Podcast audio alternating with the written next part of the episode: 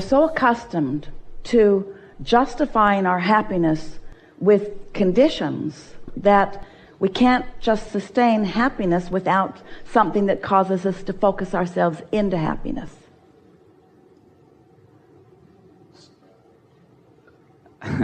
so that was my condition. Are you saying that? What we're saying is so the reason that you all came into this physical experience is because you understood from your non-physical perspective the benefit of focus, the fun of focus, the expansion of focus. So we want to say to you that in your appreciation of each other, would you say, because it sounds like that as you explain it to all of us, that in time, the focus that you were giving each other was not expansive enough to feed your continual becoming. It's a little bit like Jerry and Esther would be in San Diego, and they would go to La Jolla, where the rocks were flat and the sun had warmed them. And they would lie on the rocks, and they could hear the ocean, and there was the mist from the ocean coming up over them. It was like the perfect physical sensation of the warmth of the rocks, the cool of the air, the cool of the breeze, and then the warmth of the sun. It was like a sort of perfect environment, a perfect condition in order to be happy. And so they would put themselves there and they would be there for second after second after second. And after about 10 minutes, Esther could hear Jerry's fingers thumping on the rocks because he'd had about all of that that he could stand.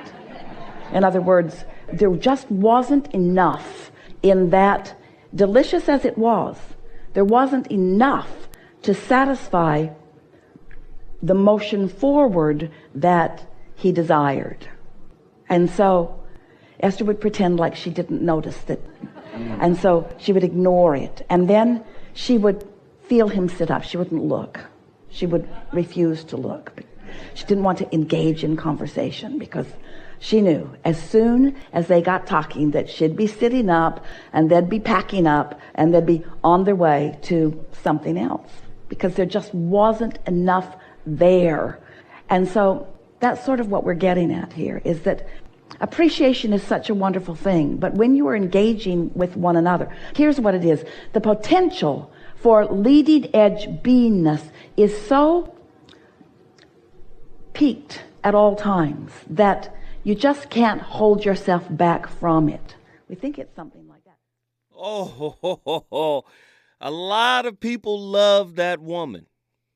That's Abraham Hicks. You know, Abraham is uh, believed to be some spiritual entity that enters this woman and or enters her and her husband and delivers divine messages. Esther and Jerry Hicks. So uh, their, I guess their uh, their presentation is called Abraham Hicks because I guess this entity is called Abraham, and she get she channels information.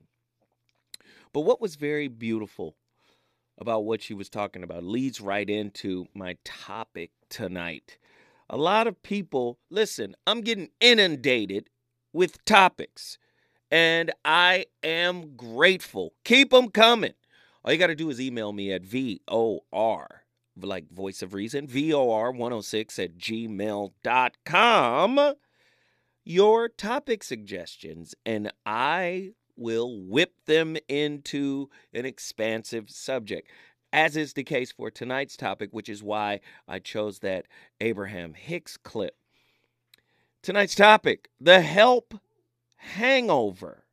A deeper look at when you're tired of helping your significant other understand.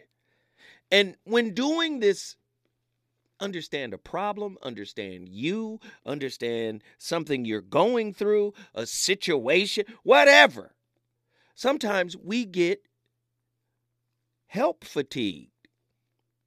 What if you're trying to help your partner do something? Maybe start a business, maybe uh, you know, they want to become an entrepreneur and, and you have resources and you recognize because you know you can recognize when somebody doesn't really have what it takes to manifest what they desire. When do you get tired of helping, tired of assisting, tired of supporting? I've got questions. What is conditional help in a relationship? What is it? Have you ever experienced it? Is it help with a time limit? You know that time limit uh, your family members used to give you when your mama kicked you out and you went to go stay with auntie? She said listen you get you got 30 days to figure it out. You can stay on my couch uh, what i'm trying to say is help that way in our relationships. Does it have an unspoken time limit? What is conditional help in relationship? What is conditional understanding? Can you only understand for so long 1 800 920 1580. What is, con- well, we already know what conditional love is. Eeh. What is conditional empathy? Hmm? In relationships.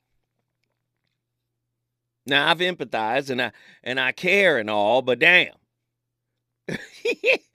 oh, this is about to be crazy. What is conditional support? I can only support you for so long. You know we do that to our kids. Listen, you're grown now. Oh, let's not act like conditional empathy isn't a thing. We already know about conditional forgiveness, which actually doesn't even make any sense. Forgiveness is for you. It's not for the part it's not for the person. It's for you. What are some examples of conditional empathy, conditional understanding? Conditional love, conditional support. Do you guys have examples? I want you to call in and share your thoughts with me. 1 800 920 1580. Does compassion for your significant other have a time limit? Ugh. Yeesh. How much battery life do you have for being understanding towards your significant other? My battery is low. My understanding battery is low. My empathy battery is low you can run out of the capacity to care. Oh, 1 800 920 1580. Somebody, get, I, I don't know who I'm ministering to tonight, but this is what happens in real life relationships. People do not get that Disney app, it's only going to fool you. You're going to go back and watch those nostalgic cartoons, Beauty and the Beast, and Cinderella, and Sleeping Beauty. None of your, your relationships are nothing like that. There is no Prince Charming. I'm here to tell you there is no Princess Charming. How much battery life do you have for being understanding towards your significant other is a nuclear bombshell of a question. How do you unconditionally love in a romantic relationship? Have you ever experienced unconditional love? Have you ever loved without demand? Have you ever loved without uh, uh, uh, stipulation or uh, you, you got to do this, you got to be this, it's got to. Have you ever loved without any of that? Is that practical? 1 800 920 1580. Does your care slash empathy come with conditions? What causes conditional love? Who raised you? When we come forward, the voice of reason will deal with all of this stuff, and we got callers online already. Let's get it. Reasons. The reasons that we're here, the reasons that we fear, our feelings won't disappear. Disappear. You're listening to the voice of reason with Zoe Williams on KBLA Talk 1580. Shine on one of our unknown hip hop legends. Last week, you guys, I played a record by a producer, man. This is a Puerto Rican cat out of New York, uh, out of the Bronx. Mantronix produced a lot of early hip hop stuff that was for the pop locker, that was for the breaker, that was for the MC. And what I loved about Mantronix, yes, he used samples, but he was so proficient with the beat machine that he would recreate the break beats on the beat machine. So he would sample the kick, he would sample the snare, and then he would play the drum rhythms himself to mimic the loops that everybody else was sampling. So it gave his sound a, a, beat machine sound. He was considered the king of beats. I mean, this is 87, 86, 85, Mantronix. And the MC wasn't a great MC. He was just like a space holder. No disrespect, MC Tee. I'm not trying to dish you, dog. He, but the beats were the feature. And man, when I tell you back in my pop locking days, the beats were specially made for ticking and talking. And I was rocking. Oh, I'm sorry. I digress. Tonight's topic on the voice of reason. So I'm just saying, you're going to hear a lot of Mantronix stuff tonight. But tonight's topic, very powerful topic, because people think we don't get tired of each other in relationships. And people think we don't get tired of positivity in relationships. We don't get tired of trying to be positive. We don't get tired of supporting. And what I started to find out, and this is really heartbreaking 1 800 920 1580. Get to your phone lines. I want to talk to you about your relationship fatigue. What I found is roughly what is it? This I, I think it was uh, a clinician. I got it. I'm, I'm gonna look it up and, and give you the actual data on it. But a clinician said the majority of relationships are conditional relationships because we come from conditional homes. Many people assume that a parent loves their child unconditionally. But in fact, many parents love through the conditions they place on children. Now, remember, children are sponges. So, what are they doing? Modeling how to build relationships via the brick and mortar that they are being given by their parents. So, if you have a conditional parent or conditional parents, you tend to be a conditional kind of person in your relationships. And rarely do people find that bliss, the, the highest of the high, the most sublime, the most meaningful love. And it's unfortunate. What is conditional help in a relationship? I can only help you so much. Have you ever helped somebody to the point where you lost respect for them? Do men lose respect for constantly having to help a woman? Or is it just generally expected that that is what a man is supposed to do? We do know the reverse is true. If a woman has to keep helping you and keep supporting and keep riding and you keep stumbling, Yo, boy, you about to stumble right about this relationship. 1 800 920 1580. Somebody call me and let me know. Nazarene X, Atlanta, Georgia is in the building. Talk to me, brother. We right here off the top. What up, Aunt? How you feeling right now. I'm turned up tonight. You already know. All right, for sure, man. The, the Zoa Morning Show was heavy, too. Yes, I was able to catch that on the way back down, man. Yes, but sir. um, my, my initial thought with this with this topic, prayerfully we could just build, is that, uh, you know, unconditional love, or put it this way, like, love for me is unconditional, but the tolerance is definitely conditional. Ooh. Conditional uh, tolerance. That's that's huge. Talk to me. Yeah, that, that's the difference between the two. Um, and I was just feeling it out like, you know, maybe the love is just an extension of yourself, or like, say, maybe even in simple terms, like an extension of acknowledgement or just acknowledging something and purity, I guess. Um, and maybe that could tie into people just wanting to be seen, wanting to be heard, wanting to be understood, and all of that. So I think just in essence, uh, coming from a place where I could say I, I can maintain unconditional love, it's even for those that say like, you know, I love the idea of humanity at large or like our people, although I haven't met everyone individually, like naturally in my heart I have a, a sense of connection with them, um, a sense of adoration. And again, this is kind of just within a, a bubble of my own idea my own imagination. But um, when it comes to actually interacting with people, I find myself able to extend an aspect of love regardless.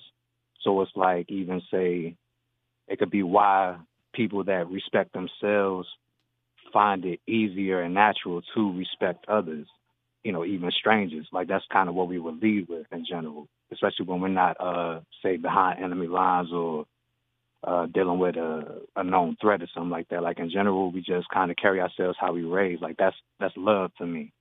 Um, but again, it's just once these contracts or like let's say the silent contracts go or like even relationships, I think the relationships themselves and that department, it does really come back down to a sense of conditions in terms of how intimately you're going to remain connected or interacting with this individual on a day to day basis or how far things like that could go. Man. Um, and then on the help tip, man, that's that's a heavy, heavy piece. Uh, I had I remember some years back, uh, I was really struggling with knowing when enough was enough. And overall I was projecting that outward, right? I wasn't really keeping the lens or the scope on myself at the time. Because once I was actually able to turn that that mirror around, to turn the eye around, and just really just keep it on myself, like when have I had enough of something? Um, that helped me kind of just figure out what what would tip those scales. But um, as you would say a lot of different times, you can't help somebody that's unwilling. You can take somebody, but so far you can participate in someone's experience. You can offer things, but really the the breakthrough and the penetration of the change is always an inside job. It's always a, an individual decision. So sometimes the way that we can help others is by learning when to let go or learning when to again keep our hands off or to write that into like a set of conditions i believe Well, well le- let me ask you this because this was deep.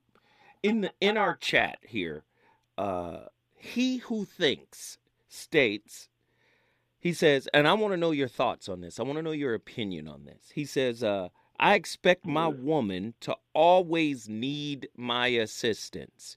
And I'm just going to say, agree or disagree, realistic or unrealistic. mm, I, that's that's a good thing to challenge my mind on. But again, like that's that individual has his own idea about what his woman means to him. I imagine it's you know he who thinks or whatnot.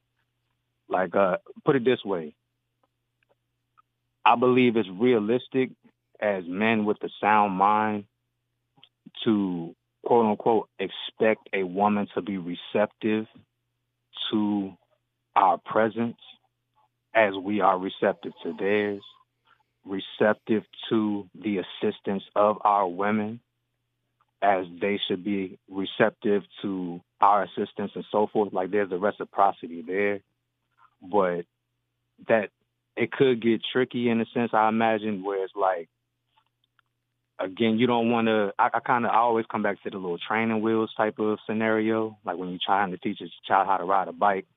And I, I kind of think of it in like a daddy teaching a daughter type of thing. Like, daddy doesn't never want his daughter to think that he will not be there to catch her when she falls or something like that.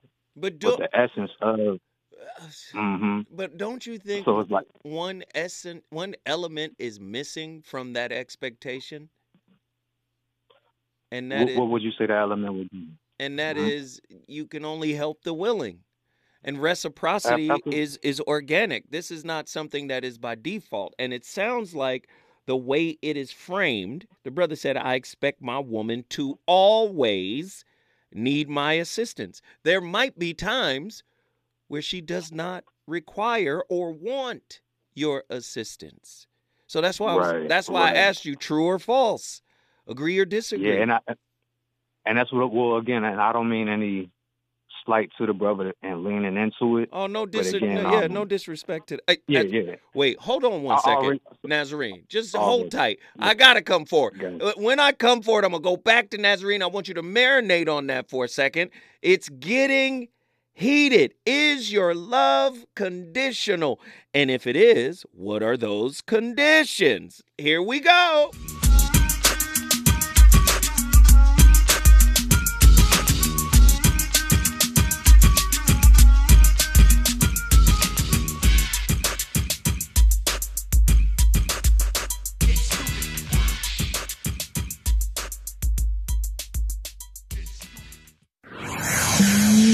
On fire tonight. It's the voice of reason with Zoe Williams exclusively on KBLA Talk 1580. First off, this is part two. This isn't the original. But this brother right here, his name was Just Ice. And and if you're watching the Wu Tang uh, television show, in in season one of the Wu Tang television show, he had like a not the original him, but a character who played him. His name was Just Ice. And what was so amazing about Just Ice? He was part of the hip hop movement coming out of New York that brought the 5% doctrine to the forefront. The 5% doctrine uh, was created, you know, uh, by a brother. They call him Father Allah or Puddin, you know. And Clarence 13X was his name. And he was a student of Malcolm. And he took the supreme mathematics and started his own division or his own group when he left the Nation of Islam called the 5%. Now, the belief system is predicated around breaking down. Uh, you have supreme mathematics and you have the supreme alphabet. And the belief system is predicated on breaking down the population into sections. So you have the 85 percenters. The 85 percenters are those who just don't know, blind, deaf, and dumb. They have no knowledge of self, right? Then you have the 10 percenters, the bloodsuckers, the lawyers, the professionals, kind of like W.E.B. Du Bois's talented 10th. And then you have the 5% who are the true and living gods who know who God is, right? So it was just an it was an amazing and the marriage of hip hop, right?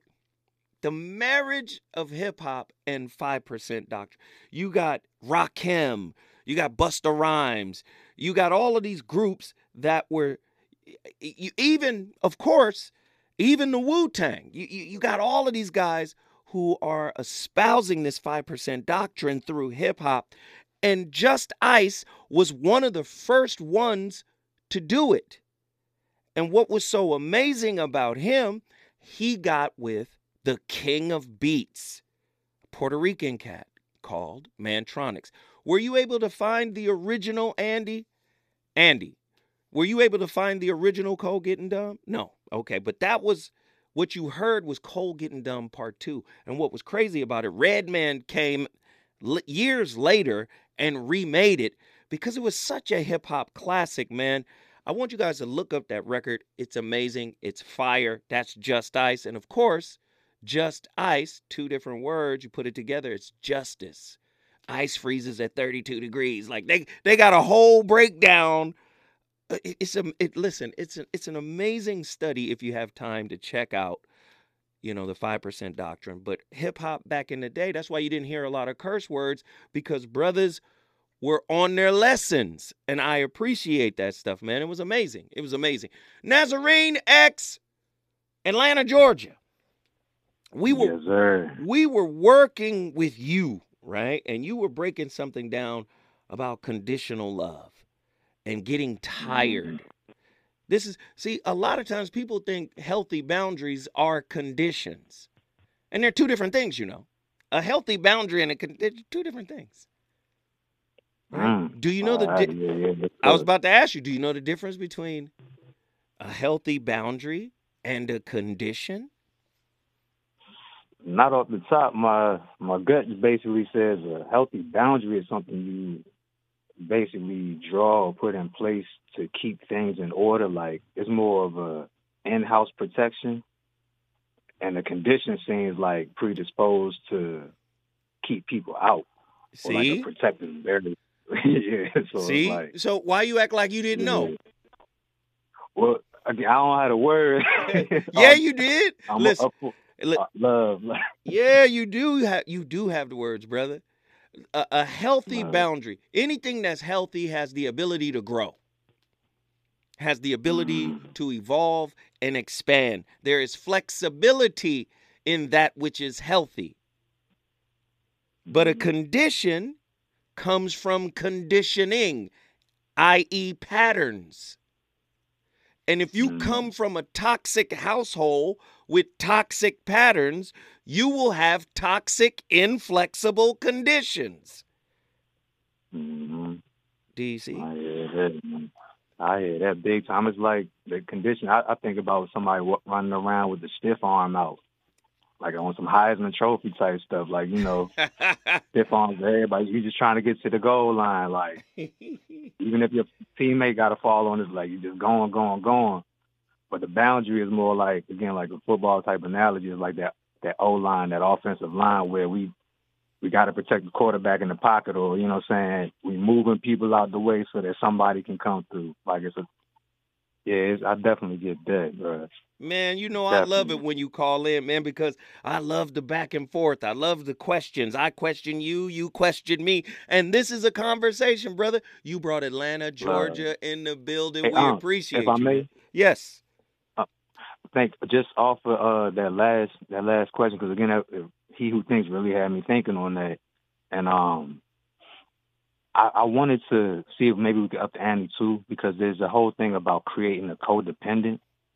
Maybe that's that's where things get tricky. Mm-hmm. because I personally, from the whole getting tired of quote unquote helping somebody, I found the struggle where I feel like I'm raised or I'm dealing with the inner child of a woman, and I want to be with the woman versus the child in that sense.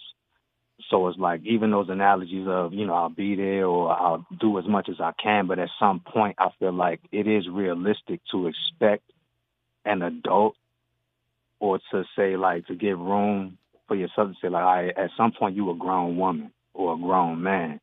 So yes, you're able to make your own decisions. I think that's where again if things just aren't in alignment with one another, you know, it doesn't necessarily mean that the essence of love or respect and well wishes for somebody needs to go away. Um, I don't think it needs to turn into malice like if the more intimate interactions have to uh say go separate ways. Mm-hmm. But again, I think that's where the, the standards, you know, again, whether it's healthy boundaries or not, it's like having standards about yourself, things that you want to uh, give energy to within your own world. But sometimes it's like when you're dealing with somebody, you're trying as much as you can, and it things just aren't necessarily clicking. What I found is that it's it seems like more of I want I want I don't I don't see the the woman I, I see more of the child in that sense. So that's where I think inside I've I've turned, tended to draw back. Well, let me, I- let, I feel like at some let, let me Mhm. let me add on just a little bit right there. First off, Alright. you enter the relationship with whomever you're in relationship with at your level. right, There- right, You see, exactly. you know what I'm saying? There's a misnomer that somebody is raising somebody else. You might be more proficient in one thing or another, but vibrationally and on a frequency level, you guys are at the same level. And many people Mhm. don't understand that. You might be good at a skill, you know, and they may Mhm. not be. However, that doesn't mean you're above them because if you were above them, you wouldn't be in a relationship with them. If you were beneath them, you wouldn't be in a relationship with them. When you're in Mhm. relationship, you're at the same level.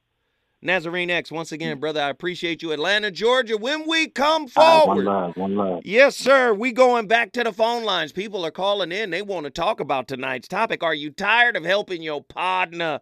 How long you gonna have to do it? When they gonna get it? When they gonna figure it out? We'll get to it because we got a lot to talk about. Is it good to you? Good to you? More Voice of Reason with Zoe Williams when we come forward. Just imagine the the the, the shell top Adidas, the Adidas jumpsuit, the Kangol to match the Adidas, the Dookie chain. You understand? And and just in case this record comes on across the street in Leimert Park, you got the white gloves in your back pocket so you can start tick-tocking, so you can start pop lock. This is what hip hop was originally about. The spirit of it was dancing. You got to remember, 50 years ago, and, and hip it's crazy. Hip hop is 50 in August. You have to remember, man, hip hop replaced gangs. Hip hop replaced gangs in New York. And now gangs are back. Bloods and Crips are in New York. The the, the creation of hip hop moved out the gangs. And that's why when you see early movies about hip hop like Wild Style, these are crews that are battling each other instead of fighting each other. So they battle through rap, rap routines, or they battle through dance routines. And this is why someone like Mantronix, Curtis Mantronix, his first name is Curtis, his last name isn't really Mantronix, but Curtis Mantronix is what he goes by, right? This is why he's so significant to hip hop, you know, because he was at the time the the best. He was the master of sound. We loved him. We loved him, and he was he was integral to hip hop's maturation to where it is today. And I really feel like some of the Jay Z's of the world, because Jay Z go Jay Z's older than me, so he knows. He knows. It's like go back and get some of these guys and give them their flowers while they're still alive, because, like I said, hip hop just meant so much and it still means a lot and there's still a lot of power in it if we just shift our focus. Now back to the topic. Oh we got phone callers. Let me ask this question. True or false? Conditional love is a type of love that is based on conditions or circumstances that a person feels uh, the need to be present in order to give love to someone else Love from this person may disappear during difficult moments, and the person may withhold love in order to gain something. It's conditional. What have you done for me lately? What are you going to do for me? Agree or disagree? Conversely, unconditional love is love without conditions. A person is able to love you at your lowest and at your highest and they give love freely. Freely meaning I don't want anything back. Conditions are connected. Listen to what I'm about to say. Conditions, inflexible conditions, are connected to superficial reciprocity, i.e., transactionalism in relationship. When you're dealing with unconditional love, you're not worried about getting anything back because you are what you gave. I don't want to get too deep. All right, let's get these callers in here. Who's been on the longest? Sean, Oakland, California. Get in here. Hey, brother, what a great topic. First of all, I want to say, everyone out there, um, please uh, listen or read uh, The Relationship Dismount, your book, Zoe. Oh, you've been reading Um, it. So, oh, I'm I'm not quite done yet, but uh, so I don't want to, you know, and I'm not going to give away all the things. But one thing, let me just talk about the beginning because that's very important, and I think everything we're talking about here. it's so important. Look, the brain is not a hard boiled thing like when you're young, you cannot, you know, change what you learn. But I'll tell you what, your experiences mean everything. And I, I read about your experiences, brother, and I think everyone should understand because we all have a unique experience in life and what shapes us early about how to move through this atmosphere um, going forward. And, and one of them, you know, had to do with your childhood about understanding kind of a polished, kind of a nice suburban upbringing, even though that wasn't how it all started for you. And and the reason why I bring that up is because um, you know I grew up in a similar but completely different thing. And, and here's what I'm going to say: My father had three boys before the age of 21. Okay, my father um, met my mother at a certain point um, after that. You know, obviously his relationship didn't work. Okay, but my dad did have a pretty doggone good dismount from that first relationship. All think about that: three boys before the age of 21, Yeah, and he took care of all those boys. Mm. All right, and, and yet because he went, he was a football star and, and and couldn't go and play football. He got a job. He went and worked for the waterworks. He went, and, you know, this is back. You know, I'm 55, so he went. This is back in the 60s, but he went and got a job and took care of his sons and tried to make it work. But you know, that's very hard to make something work at that young of an age. But it does matter, you know, because my mom and dad met and it didn't work out because my dad just really couldn't be with one woman. I don't hold a grudge with him about that. You know, I mean, it just didn't work out. Um, you know, and I got older. I, I didn't know why we all broke up, but it shaped me, brother. It totally destroyed me at one point, and it totally made me grow at another as I got older. And my dad finally admitted when I was like in my late 20s, I did cheat on your mother. My mother didn't take any of that cheating stuff, and that was it. But this is the point that we all go, every one of us has a story that's super unique and, and, and mostly complicated and a lot of times crisis oriented. Mm-hmm. So just remember all of that.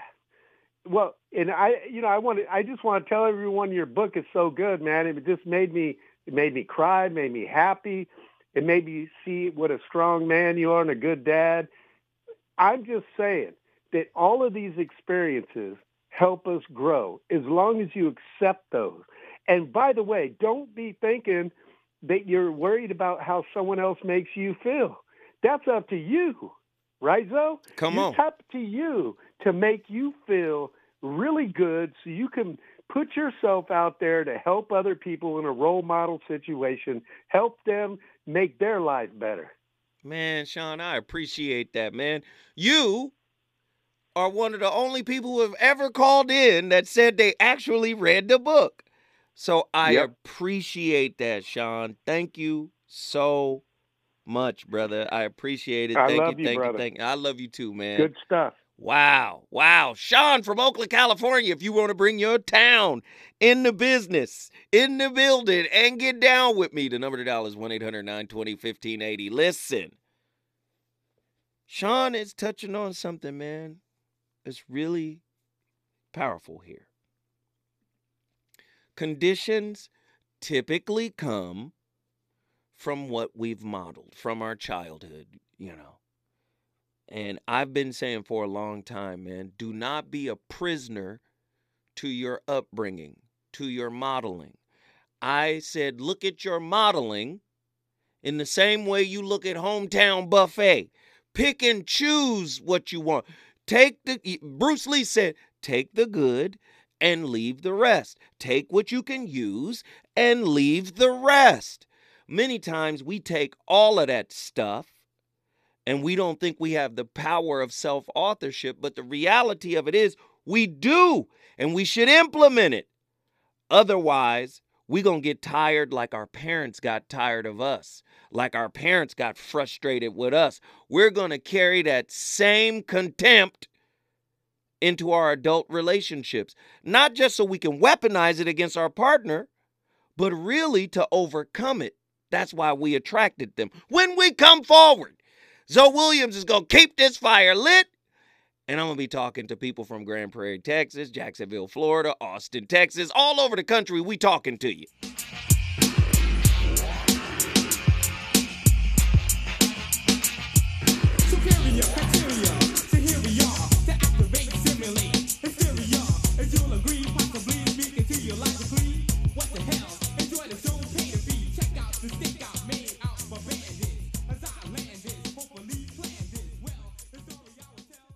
KBLA 1580 Santa Monica. Are you committed to truth even if it sucks?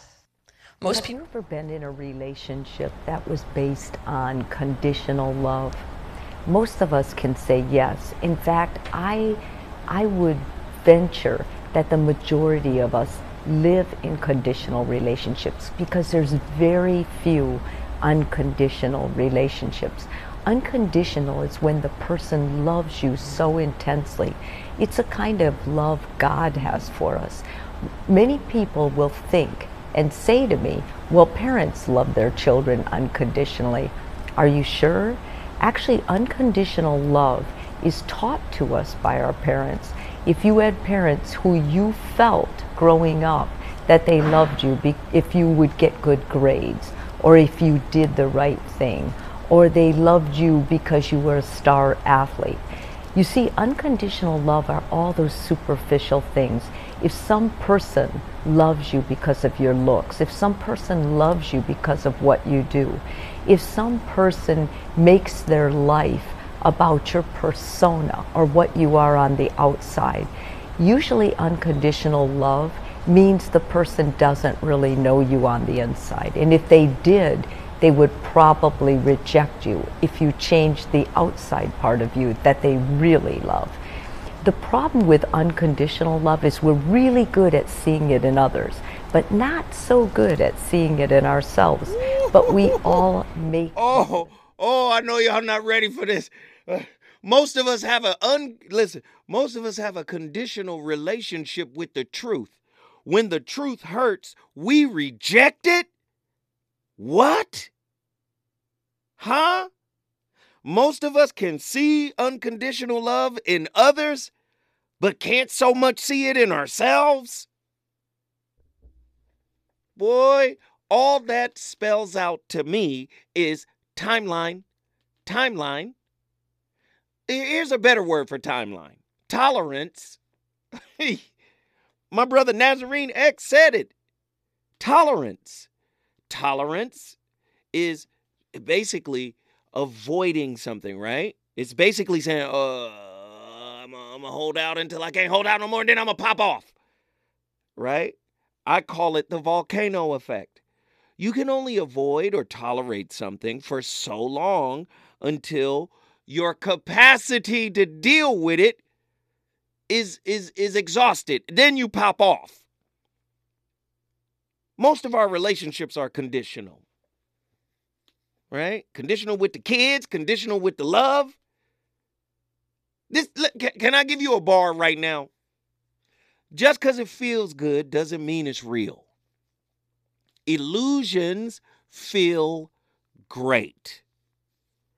And if you, for one second, take that illusion to be sustainable, oh, I, I know y'all don't want to hear that. I know y'all don't want to hear that.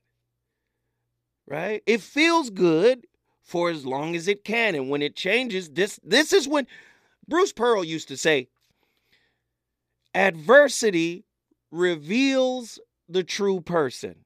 He said, This is how I know if a player is a real player. Adversity reveals the true person. See, when it's all good and we feeling good, it's easy to think this is how we are. This is what it is. This is what we're about. First, when it get ugly, when it get choppy, and then the real person shows up, because this is how the real person deals with real problems. You gonna know if your love is conditional, and most people have conditional love, like the lady said in the video or in the clip, the first clip. What'd she say? Most of us have a conditional relationship with the truth. Boy, most of us are as afraid of the truth within ourselves as we are of watching The Exorcist at 12 midnight at the crib alone. have you ever tried to watch The Exorcist but not really watch it? Just have the volume up and you in another room? Even the sounds are scary. Turn, turn. Who got this on? Turn this off. try to listen. Just try to listen to The Exorcist. You gonna be scared. Most people are that afraid of themselves. 1 800 920 1580. I'm going to get to the phone lines right now. Who's been on the line the longest? Reggie, Austin, Texas. Get in here. Yo, what's up, Zoe? What's up, man, brother? Um, peace. I, I love this topic, man. Um, I'm thinking about my most impactful relationship and what made it most memorable for me. Um, it was it was rocky, and and it was because I made a mistake of equating what the person did with who the, who the person was, mm. and um, and I did that with myself too. So it's like the relationship I had with myself was the one I had with her. Like, so if I stopped making the money, I thought I wasn't enough of a, of a man. And if she stopped doing the things that she did when we met, she wasn't enough of a woman. And so I always put myself above her. Um, not obviously, but as I look back on it, I always had to know more, I always had to make more, I always had to do more than she did and um, that was that was probably the worst mistake I ever made. You and, know what I'm saying? But but you did recognize it later after some introspection as ego, yeah. right? I did. I yeah. did. Yeah. yeah. Um, the reality is, you know, I don't make always I don't always make the best decisions, mm-hmm. but um, I end up winning because I learn from them. That's, so, that's, that's what they for. That's what mistakes are for. They're they're, they're mistakes are stair steps. you know, you yeah, can either, you can either choose to go down the stairs or you can go up mm. the stairs. But you got to make the, a mistake in order to create a stair. Go ahead, brother. That's real, yeah. And so at, at this point, I don't expect anything from anybody. I expect you to be who you are, and you aren't um, greater or less because you do this or that. You just are who you are. I mean, right. I listen to your show um, not because I expect the topic to be something that vibes with me immediately every night. You know what I'm saying? I listen to it because I've committed to listen to you. Oh, and man. I don't expect anything more or less from you except you. Wow. And and so I'm never disappointed because of that. You see what I'm saying? Wow. Um, yeah. So it, I mean, as far as love is concerned, man, I just expect you to be who you are, and that's the best form of love I think you could possibly give. Um, that just accepting somebody all that they are. You know, we all varying degrees of each other. Exactly. Um, yes. And so if if if we vary in degrees of each other, I see you and me. I don't expect you to give me anything because Come you on. are me. Come on, man. you know what I'm saying? so it's just like I'm you giving me everything you can give me by you being who you are. And that's it. Man, man, come on! The vibration is so real right now. I- I- hey, listen, when you get my LA homie Andy in there nodding his head, Andy be like, "Yeah, you understand? I'm gonna put that on mines. What he just said on God. That's that's for real on For sure, mines right. right now. I got time today." man, we got to give each other a chance just to be ourselves, man. In and in in, in differing um, seasons, in differing activities, whatever it is, just be who you are, and don't try to be anybody else. Amen. And you'll end up being the best version of yourself if you just give yourself the opportunity to be you. Man, straight it, fire. man. Reggie from Austin, Texas. If you want to bring your city in the building and join this amazing conversation, all you got to do is call me 1 800 920 1580. Get ready, get ready, get ready, get ready. I, I still got Jacksonville. She's up next. I got Bowman, Grand Prairie, Texas. I got Ronan, Indianapolis. Boy, we all over the country. The conversation is getting deeper and deeper. I love y'all. We got a lot to talk about. Trust. Reasons. The reasons that we're here, the reasons that we fear, our feelings won't disappear. Disappear. You're listening to the voice of reason with Zoe Williams on KBLA Talk 1580.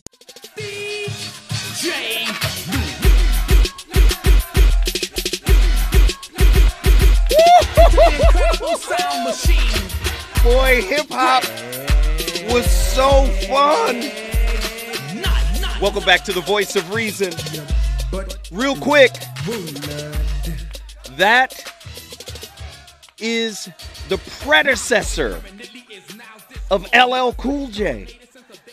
There's no LL Cool J without T La Rock.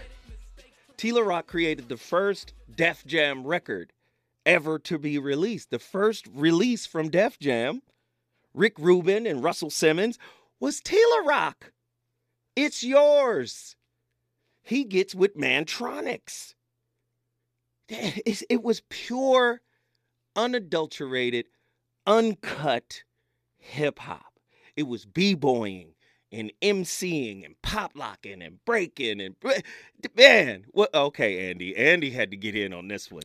Come on, Andy. Hey man, happy birthday to hip hop turning 50 in August. Um, you know, you're an OG, obviously. I'm a little bit young, so you know, this playlist right now, your co-host tonight, uh it's it's it's education for me. Yes. Um, but you said something like really, really profound that got me thinking about, you know, today's hip hop. You know, you talked about how back in the day hip hop was fun. Yes. And I'm curious to know what do you think has changed in hip hop where the fun is not present anymore? Hip hop is deadly now. Hip hop is deadly because the culture is deadly, right? Uh, you got to remember what what was said in hip hop is different than what is said now. Back in the day, Kool Moe Dee disses LL by calling him a businessman.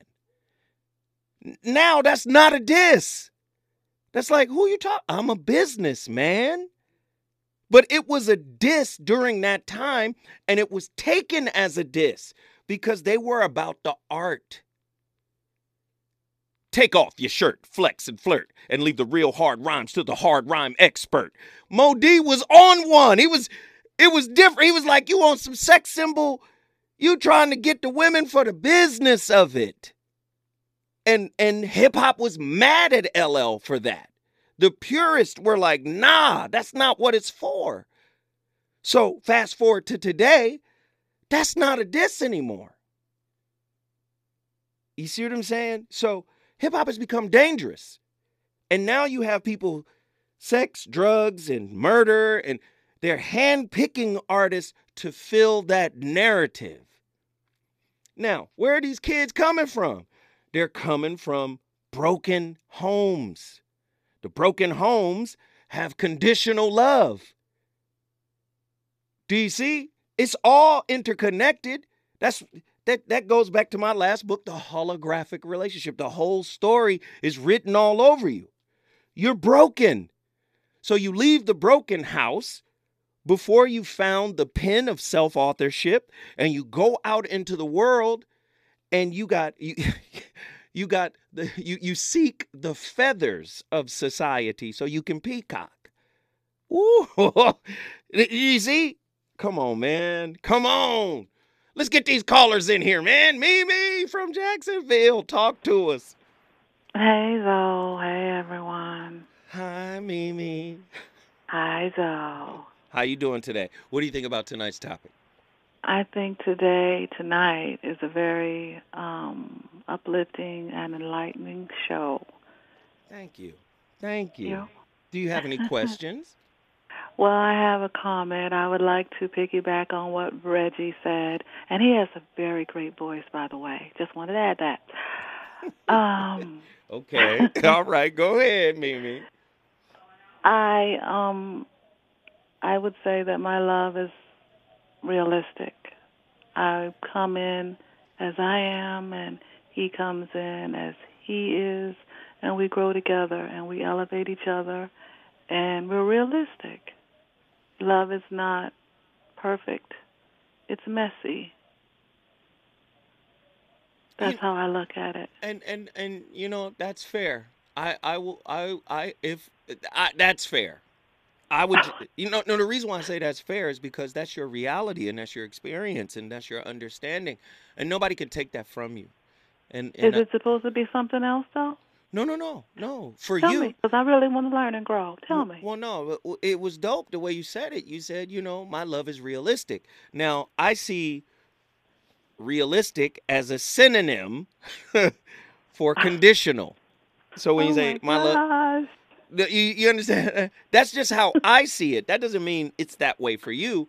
But for Mhm, me, that's how I interpret what you're saying. When you say my love is realistic, it's just like, let me find another word that means the same thing in a way, right? Mm, it's mhm. it's realistic. Uh, Let me just say this: L- love is the four-leaf clover, right? In the infinite field of one and a half, three-leaf clovers. I don't know. So it's it's a needle in a haystack. So because it's so difficult to attain, uh, many people have written it off as if it's not real. And Mhm. again, it's a high level of consciousness that requires self love. There will be no love in relationship unless there's unconditional love for self, who I am, as I am, regardless of what I've been through and, and what's going on. It you have to enter that space right there before you reflect it back to someone else and before they can reflect it back to you and it becomes this organic exchange. Many of us are in a transactional relationship that's predicated on concretized conditions. If I don't get this, if you don't do that, if you don't change, if you don't level up, if you don't step up, my gas tank of care, empathy, understanding, loving, all of that is finite. We getting close to E, brother. Mm. Does that make I sense? I just have one. Yes, it makes a lot of sense. I just have one itty bitty little question. Go ahead.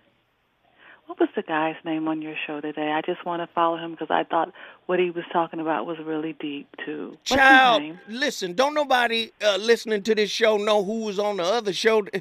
I, all you got to do is go back to that show. He told you his name. Just go back and look at the video, child. He's your friend. You can just tell me now. Just call in and hijack the show after we ah. over here cooking with olive oil and, and avocado oil. You want to come in and ask about some dude that was on another show that this audience know nothing about. You talking about Jeff Brown? No, the other guy I don't know the other guy. with the locks. I don't, I don't know who that is. Stop. This ain't this ain't uh I ain't Chuck Woolery. This ain't the this ain't the love connection. Okay. Thank you for not telling me. Thank you. I'll just His name is show his name is Michael. His name is Michael. Thank you. You could have watched Thank the show. though. His name is Michael. Well, all right, Mimi. Jacksonville, Florida's in the building because of you. Mimi always playing. always flirting with guess who that put put what's his name on the camera so I can see him. I, Lord, Mimi, child.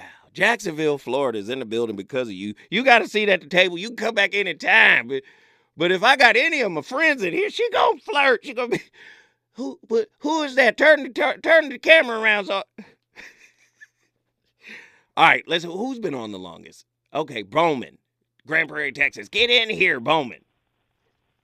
Hey, Zoe, before I start, I deleted all my social medias, like just all of them. But anyway, um, on the topic, I truly believe the word condition and environment are parallel to one another when it comes to unconditional love because both can interchangeably determine specific outcomes.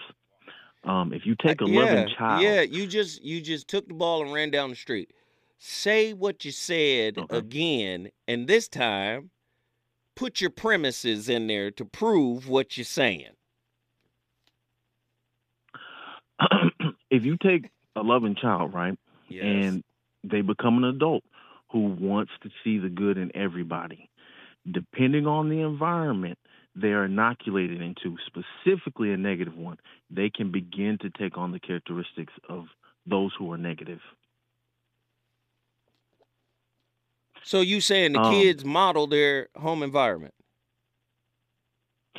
the children the children's environment doesn't determine it but the, the the parents do teach this this unconditional love the representative of it but the child becomes an adult and they begin to learn human behavior and because of that the human behavior projected amongst their peers No, no, no. onto them See, that's what can See, what's happening is you're confusing yourself. And I love you, and you my brother. Now, a conditional household can't teach unconditional love unless the parents have cultivated unconditional love for themselves and thus created an environment that fosters the development of self love, and then unconditional love begins to flower.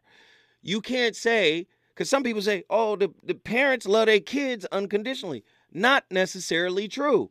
Bring home something less than a C and see how your parents deal with that. Do you understand what I'm saying? i mean my mother what my mother did was and i don't think she knew it but it was positive reinforcement This is what I need you to do. And I need you to how- stay stay right there, Bowman. Don't you hang that phone up, Bowman. Grand Prairie, Texas. We're gonna revisit Bowman. Bowman always coming in here with something. When we come forward, we got a lot to talk about. Who continue to imitate and won't give up. It should be understood that if I could give you a whole lifetime, you'll never write this good. Now everybody, everybody, everybody in the place, come on and just throw your hands in the air and wave them like you just don't care.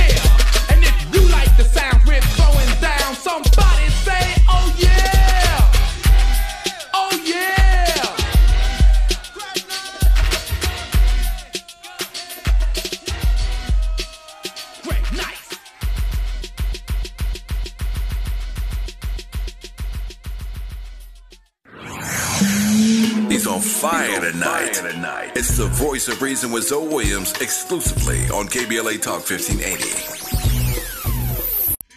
Oh my goodness. 1986. When I tell you this record, this was this was Just Ice's big, biggest record. Produced by, of course, Mantronix. And if you're listening to the bells in the background, the the cowbells, oftentimes you'll hear Mantronix recreate Mardi Gras. And that's the drum program here. The drum programming here is Mardi Gras from Bob James. Mardi Gras. He took the cowbells and syncopated it to Mardi Gras. That man, the change of beat at the beginning, it's just, it was amazing back in the day. But if you're not a hip hop aficionado, you won't be able to appreciate just how meaning and and substantive these records were. And if you notice, this is a time in hip hop where I could tell Andy, "Hey, play this record. There's no curse words." Just feels great, man, to just be in that space. Bowman, let's continue our war. Yes, though. You were talking about positive reinforcements. Yes, my mother, she didn't know it, but she taught me um, how to act accordingly growing up because she, at some point in time, my sister, she was selling candy, and my mother, when, every day I come after school, she would say, Were you good today? She would give me a chocolate candy bar. It was Turtles. This was like in the 80s. And I associated goodness with reward, you know, but even though I wasn't rewarded later on throughout the years, my mind would say, okay, this is wrong. I'm not supposed to do this. So I would act the way I was supposed to, upright, you know, walk in the right way. But anyway, long story short, a person can, in, a person's internal condition can change because of their environment. I don't know if you notice this, but have you ever heard people say, um, like for instance, if you smile and say, "Hey, good morning, how you doing?" And you said it to somebody, they're like, "It's too early for all that." That can after hearing that for so long, it can affect somebody else to where they feel isolated and alone in the world. To where it's like, where is this coming from? Why am I the only one who is like this?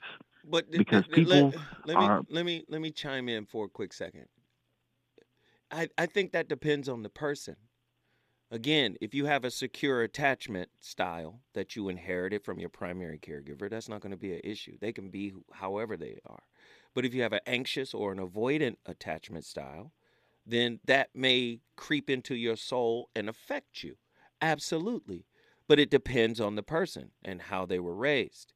Uh, thankfully, your mother used positive reinforcement and not pseudo positive reinforcement because some people think by yelling and screaming and telling you you didn't do your best you know they might think that that's positive reinforcement when in fact it's not so you should thank your lucky stars i hope you uh participate in mother's day do you participate in mother's day sir I don't, but I just reward my mother. after your mother gave you my mother. I all those wait after your mother gave you all those turtles that's disrespectful dog. I, dog always do stuff. I always do stuff for my mother. I really do, and I appreciate my mother. But I want to say this last little thing. Um,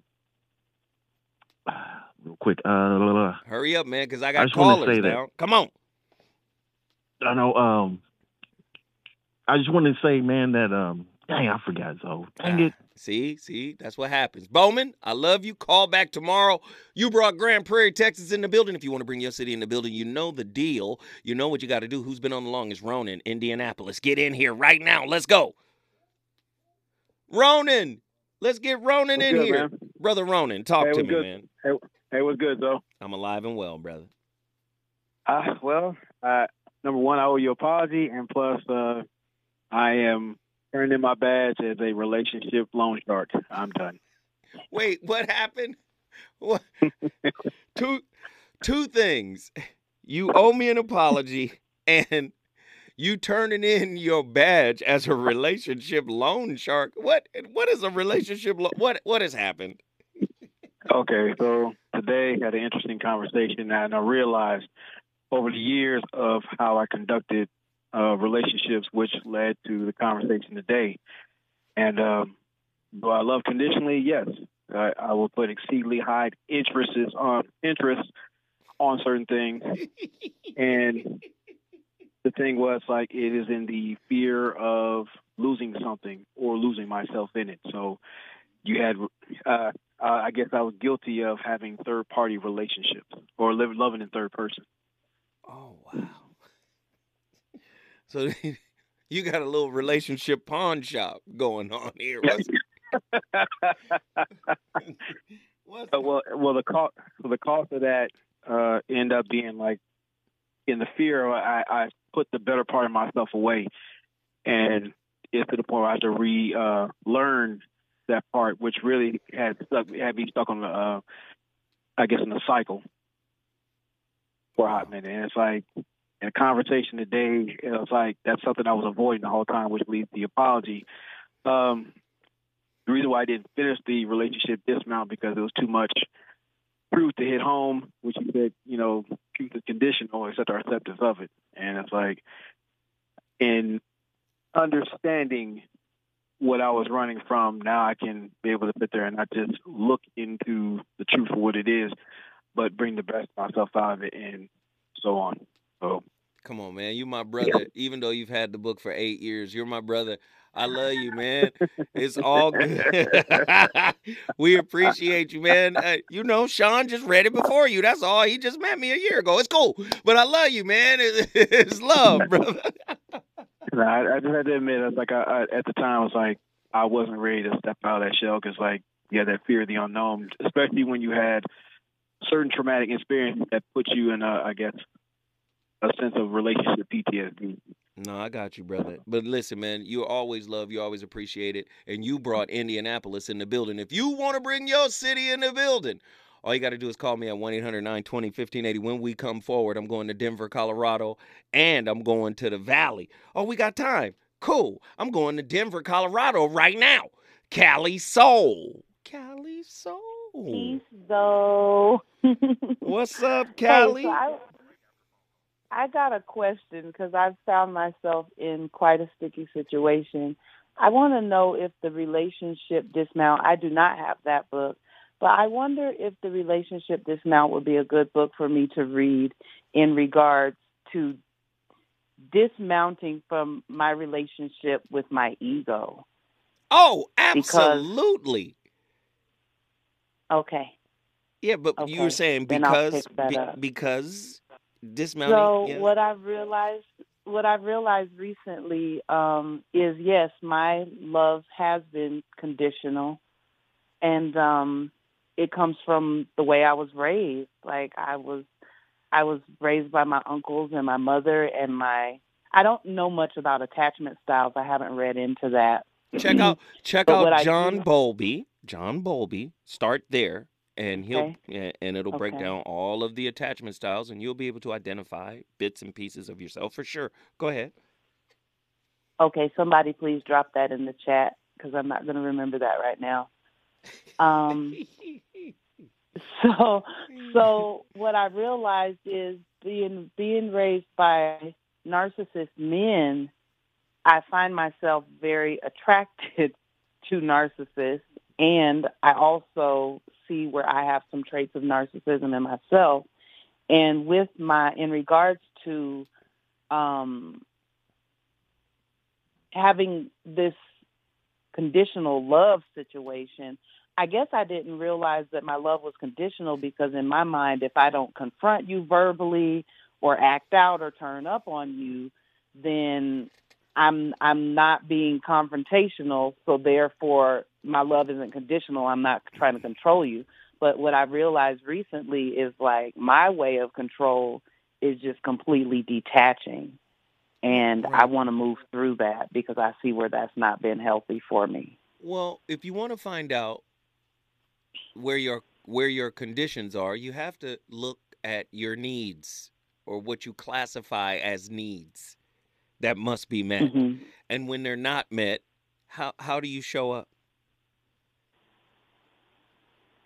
I disconnect. There you go. Avoidant, just break out. All right then. And and and listen, Mm-hmm. I'm like that too. I withdraw for real. I go inside. I I start shutting down. You know. I'm like Pasadena on New Year's Yeah. Eve. I shut down. I'm I'm I, there's a, there's a parade tomorrow. I'm shutting down. All the stores is closed. That's what I'm doing. But I understand. I understand, and that's that's a coping mechanism for people who have Coping mechanism. yeah, for people who have felt abandoned. Okay. Yeah, that's what happens. You know, I was a foster child. So, listen, when when you feel abandoned, you know what happens? You got like a toxic self resilience. It's like nobody's gonna do it for me. I gotta do, I gotta do it myself. Then you start Exactly. then you start feeling awkward when people who are really trying to help you try to help you, and you be like, no, no, no, no, no, I got it. Don't do nothing. I I got it. It's like toxic self resilience, but it comes from a, a, Mhm. you know abandonment and you know it, you know insecure attachment style. Like, oh goodness, you know. So it happens, but you can rewrite it. You know, it's not something that ca- Absolutely. that can't be dealt with. And the fact that you called in and shared that, you already know. I love you, girl. Thank you for calling in and sharing. We appreciate you. You know that. Thank you. Cali Soul, Denver, Colorado is in the building because of you. Again, you want to bring your city in the building, you know what to do. 1 800 920 1580. When I come forward, I'm going to Atlanta, Georgia, and the Valley. My homeboy Fred just timed in. Is it good to you? Good to you? More Voice of Reason with Zoe Williams when we come forward. Crazy tonight. This is this is back in the days when you saw the little girls double dutching. This this is hip hop. This is a beautiful time, man. Just a beautiful time. Let me get my final callers in here. Tiffany. I mean, excuse me, not Tiffany. Fred been on the longest. we gonna come to Tiffany last. Fred from the valley, get in here, brother. All right, so uh, I'm a selfish person, right? Right. So I got to have some conditions on my love. Okay. I knew you was And maybe it's I knew it. I knew it. Go ahead, Fred. Talk to us. First of all, my my love is, is exclusive. Okay, so it ain't for everybody else to share.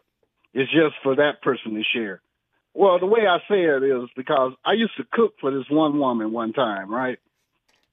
And I mean, I'm eating. I mean, I'm making that southern food, candy yams, you know, jambalaya, all that. So she take it to work one day and pop it in in, in the microwave. and then all her friends start sniffing around, right? so then they told her, well, "Why don't you get your man to make us all some food, right?" So my girl had nerve enough to come to me with that, and I damn near cussed off. I told her, "Look, Hey, Andy. I cook for- hey, I cook with love." Fred. Andy said that happened to him too. Exactly. And it piss you off because it'd be like, look, I cook the way I cook for love, for the love of you. I cook with love. If I look, if I cook for other people, I might throw a couple boogers or something in, in things just out oh, of Oh, okay, because I really don't want to. I might not want to do it. You know what I'm saying? Fred. Because it's a chore. Because now you done made it a chore when it used to be about adoring.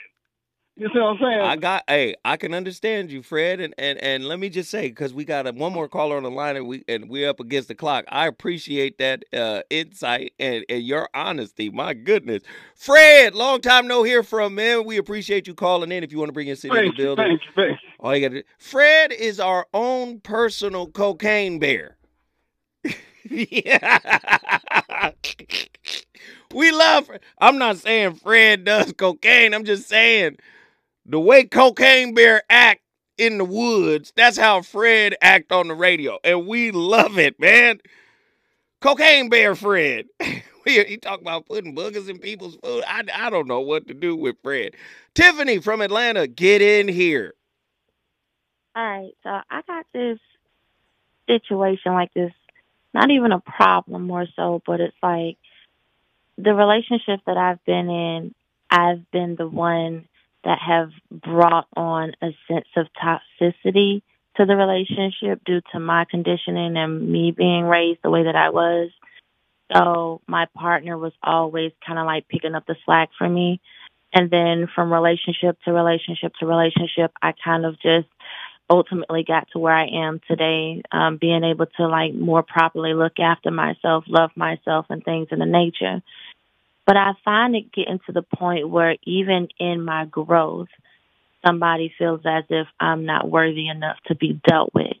And that's hurtful as heck to me because it's like, dang, I'm putting in the work, but still it's like I ain't enough. And I find that to be like, dang, like it's, it's like you want to quote unquote fight for a relationship, but there's no more fight in that person because they've they've grown tired. And it's just like you can't blame them, but at the same time, it's just like, man, if only you just had just a little bit more patience left for me. It's like it, you miss uh, so many opportunities with great people because of that. Well, let me say this. They should be tired of looking and checking your self work because you're the student and the professor of your self work. They're not even capable of having a direct experience of your self work. Only you have that. You are the professor and the expert of your experience. So they should be tired of looking. They shouldn't be tired of, you know, when you going to grow or how fast you're growing or it's taking so First off, mind your business. Cuz this, cuz this my business. Me, the business of me is my business. Now, mm. there might be some universal truths that we both can apply to each other, but how that universal truth expresses itself in me will always be different than how it expresses itself in you. And there's always a different timing where uh, it finds congruence with me and with you. So mind your business. See, let me tell you something.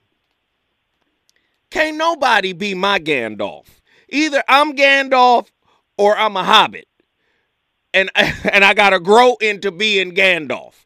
You a Gandalf can't come along and be like, yo, you're supposed to be Gandalf like me. Mind your business. I'm gonna work at my pace, and I'm gonna develop and grow at my pace. Couples grow at different rates. And and let me tell you something. The universe is so meticulous. Do you know the universe will have you not get a lesson and get it three, four years later just when you need it? You might not need that lesson right now. They might need that lesson right now. That's why they got it. Then they come over to you and say, See, I got it. How come you ain't got it? Because I don't need it right now. Mind your business. If I needed it, the universe would provide it. Lord have mercy. I'm sorry, Tiffany. We got to go. I love you, child. Just mind you your. talk too much, so I couldn't even get in a word after that. I listened So to you. I listened to you. I answered your question now, Tiffany. We love you. We got to go, child. Well, bye, though. Thanks for talking. We love you. We see you tomorrow. Hey, what what what else is on that playlist real quick? I just want to see. Let's see what we got. In full effect. Ugh, Mantronix. What else? Ooh, put that record back on.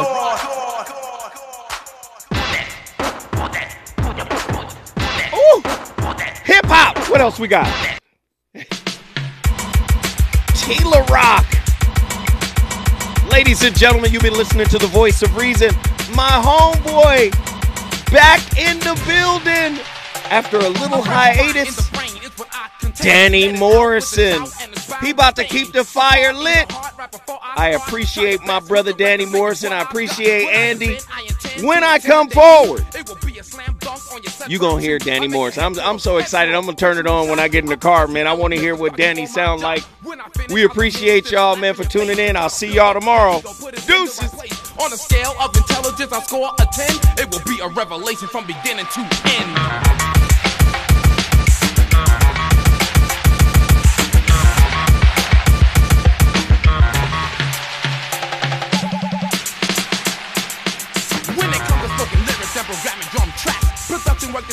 Work my brain I will rack. No matter what the job I'm at, I'll always do it well. My skill not perpetual, I'll only excel. To a point where I remain superior to all. I'll handle any task, no matter big or small. As for my rapping capability, I'm never underrated. KBLA 1580 Santa Monica.